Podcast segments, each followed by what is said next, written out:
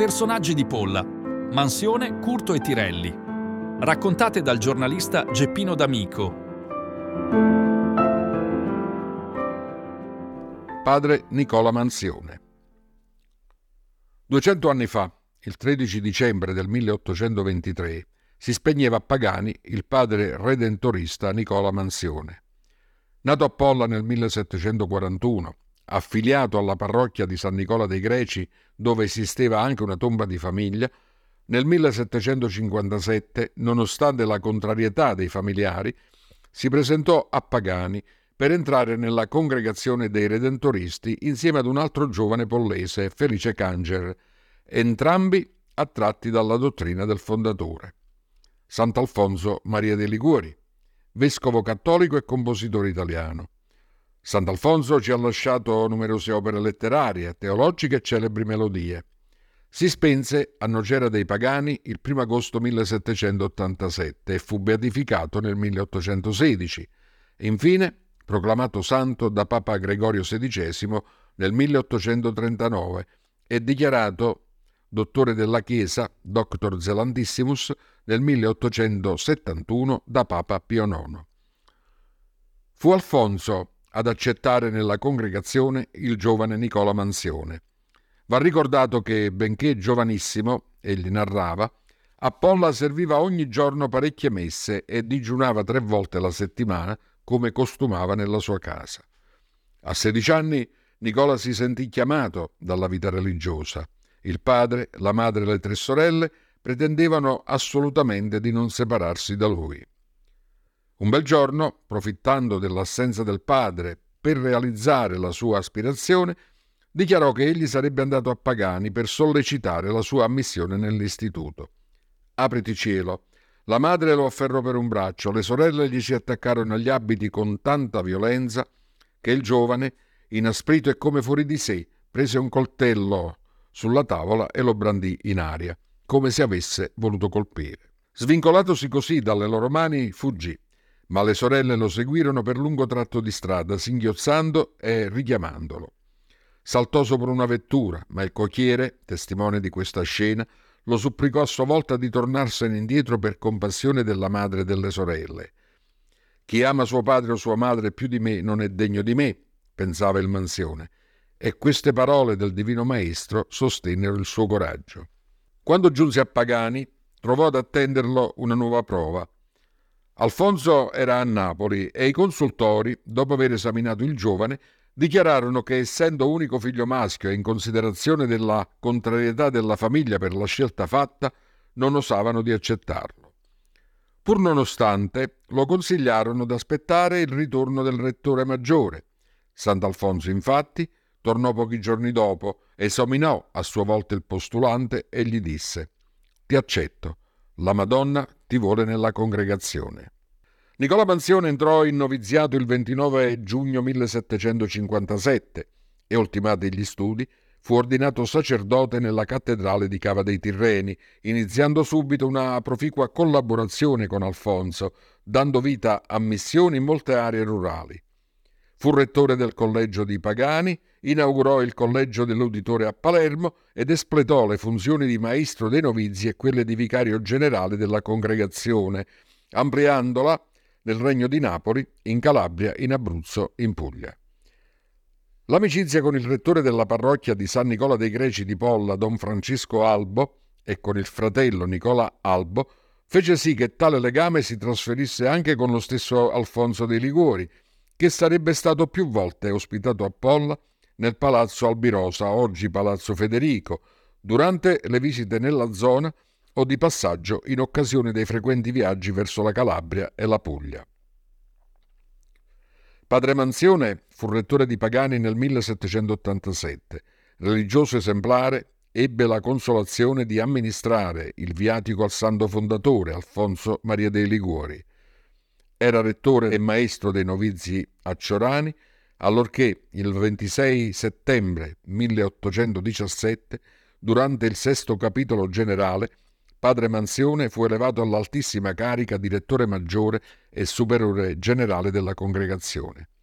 Ebbe il vanto di arricchire di quattro nuove case la circoscrizione napoletana dell'istituto. La prima fu fondata a Caserta nel 1818 e le altre durante il 1820 nella città di Corigliano e ancora a Francavilla Fontana e L'Aquila. Il 13 dicembre 1823, ricevuti i santi sacramenti, soffocato da fiero catarro, il rettore maggiore padre Nicola Manzione volò al cielo all'età di 82 anni, dopo averne trascorsi 66 nella congregazione del Santissimo Redentore. Un emigrante da ricordare, Luigi Curto. Uno dei figli migliori che Polla non potrà mai dimenticare è Luigi Curcio. Nato il primo febbraio del 1836 a Polla da Francesco Paolo e Margarita Iacontini, Luigi Curcio lascia l'Italia nella primavera del 1861, diretto in Argentina, dove ben presto il suo cognome viene cambiato in Curto. In 45 anni di permanenza e di duro lavoro nel campo del commercio dei cereali, riesce ad accumulare una notevole fortuna. In Argentina conosce e sposa Regina Alonso, di origini spagnole. Sensibile ai bisogni del prossimo, partecipa in modo tangibile alla fondazione del nuovo ospedale italiano di Buenos Aires, dove, a dimostrazione della benemerenza acquisita, sarà successivamente collocato un busto di marmo in suo onore. La decisione di erigere un ospedale era stata assunta dalla prima associazione italiana nella capitale, la Sociedad Italiana de Beneficencia, per mantenere aperto a Buenos Aires un ospedale destinato a prestare alloggio e cura ai malati di nazionalità italiana. Agli inizi del Novecento, Luigi Curto decide che è giunto il momento di rientrare in Italia e di donare anche al suo paese un ospedale per i più bisognosi. Intanto, il 3 settembre del 1904, invia una lettera al dottore Carmine Stabile, che nel frattempo aveva lasciato il lavoro presso l'ospedale italiano di Buenos Aires per fare ritorno in patria, e gli invia un acconto di 5.000 lire per il consiglio comunale affinché venisse acquistato il suolo su cui realizzare l'edificio. Successivamente, il 24 dicembre dello stesso anno, scrive al sindaco ed al consiglio comunale di Polla per comunicare di avere provveduto a rimettere altre 20.000 lire ad un gruppo di amici con preghiera di consegnare la somma al consiglio comunale oppure ad una commissione nominata dagli stessi amministratori per la costruzione dell'ospedale.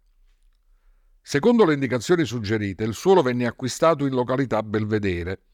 I lavori iniziano il 21 giugno del 1905 giorno dell'onomastico di Luigi Curto. Per la collocazione della pietra fondamentale, la Commissione organizza una solenne cerimonia con la partecipazione del sindaco, Isacco del Bagno, dei consiglieri comunali, delle altre autorità cittadine e di tutti gli alunni delle scuole. Il corteo parte dal Palazzo Municipale per raggiungere località Belvedere.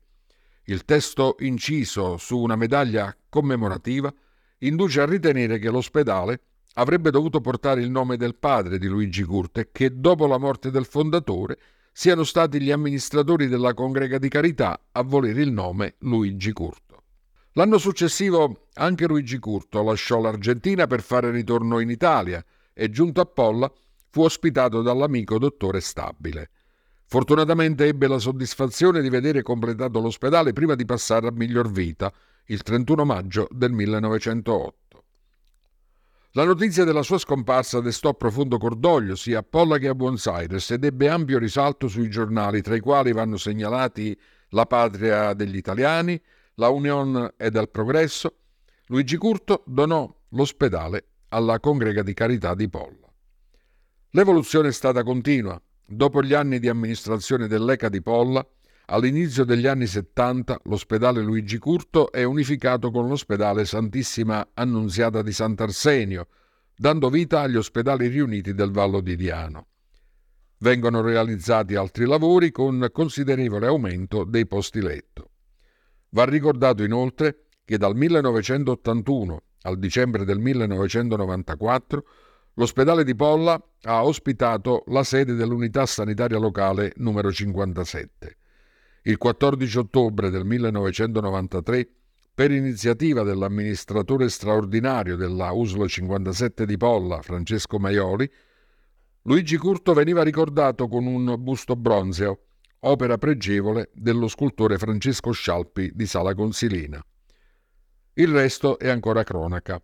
Dal 1 gennaio 1995 sia l'ospedale Luigi Curto che l'ospedale Annunziata di Sant'Arsenio entrano a far parte della ASL Salerno 3 di Vallo della Lucania e successivamente entrambi nella ASL Salerno.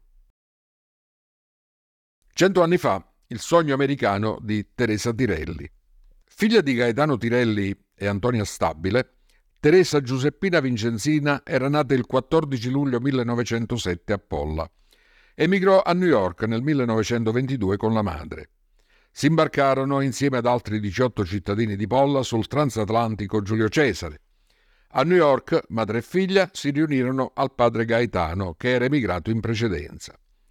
Cantante classica, iniziò presto ad esibirsi in concerti e produzioni operistiche, tra cui Madame Butterfly, Rigoletto e La Traviata.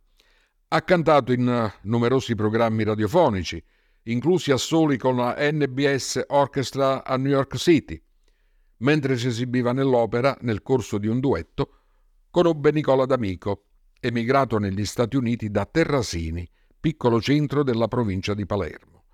I due si sposarono il 14 febbraio 1928.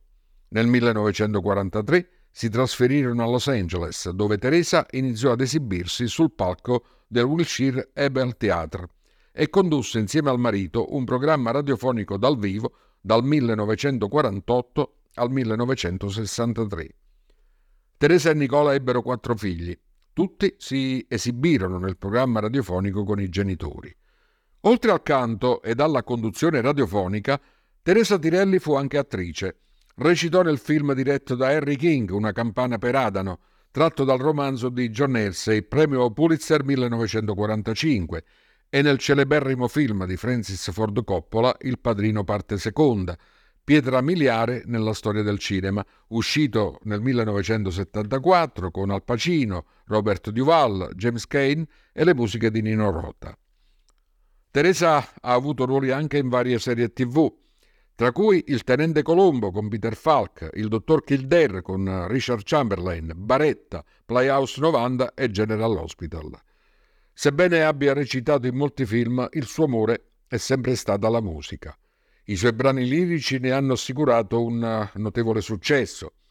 Si impegnò molto nel sociale ed ottenne importanti riconoscimenti da parte della città di Los Angeles e in particolare dal presidente degli Stati Uniti Franklin Delano Roosevelt.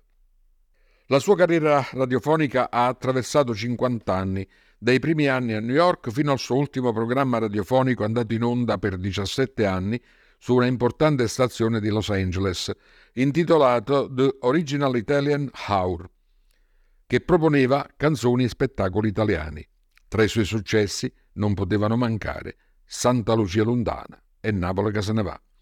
Il suo ultimo programma è andato in onda nel dicembre 1988, onorando la dedizione alle radici italiane e alla vita da interprete fino alla fine. Si spense a causa di una neoplasia il 16 giugno 1989 a Northridge, in California, una cittadina nella San Fernando Valley, a poche miglia a nord di Los Angeles, appena due mesi dopo la morte dell'amica e collega Lucille Ball.